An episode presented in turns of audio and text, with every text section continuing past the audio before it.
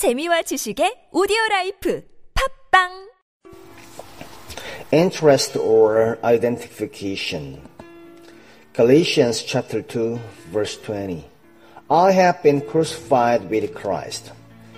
The imperative need spiritually is to sign the death warrant of the deposition of sin, to turn all emotional impressions and intellectual beliefs into a moral verdict against the disposition of sin vice, my claim to right, my claim to my right to myself.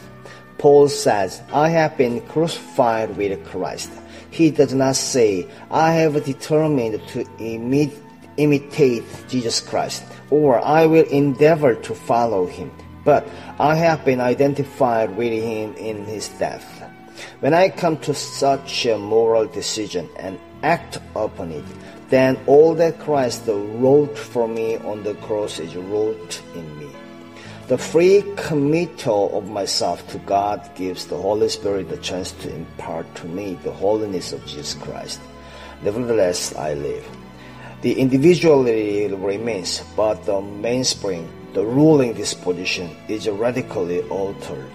The same human body remains, but the old satanic right to myself is destroyed and the life which I now live in the flesh, not the life which I long to live and pray to live, but the life I now live in my mortal flesh, the life which man can see.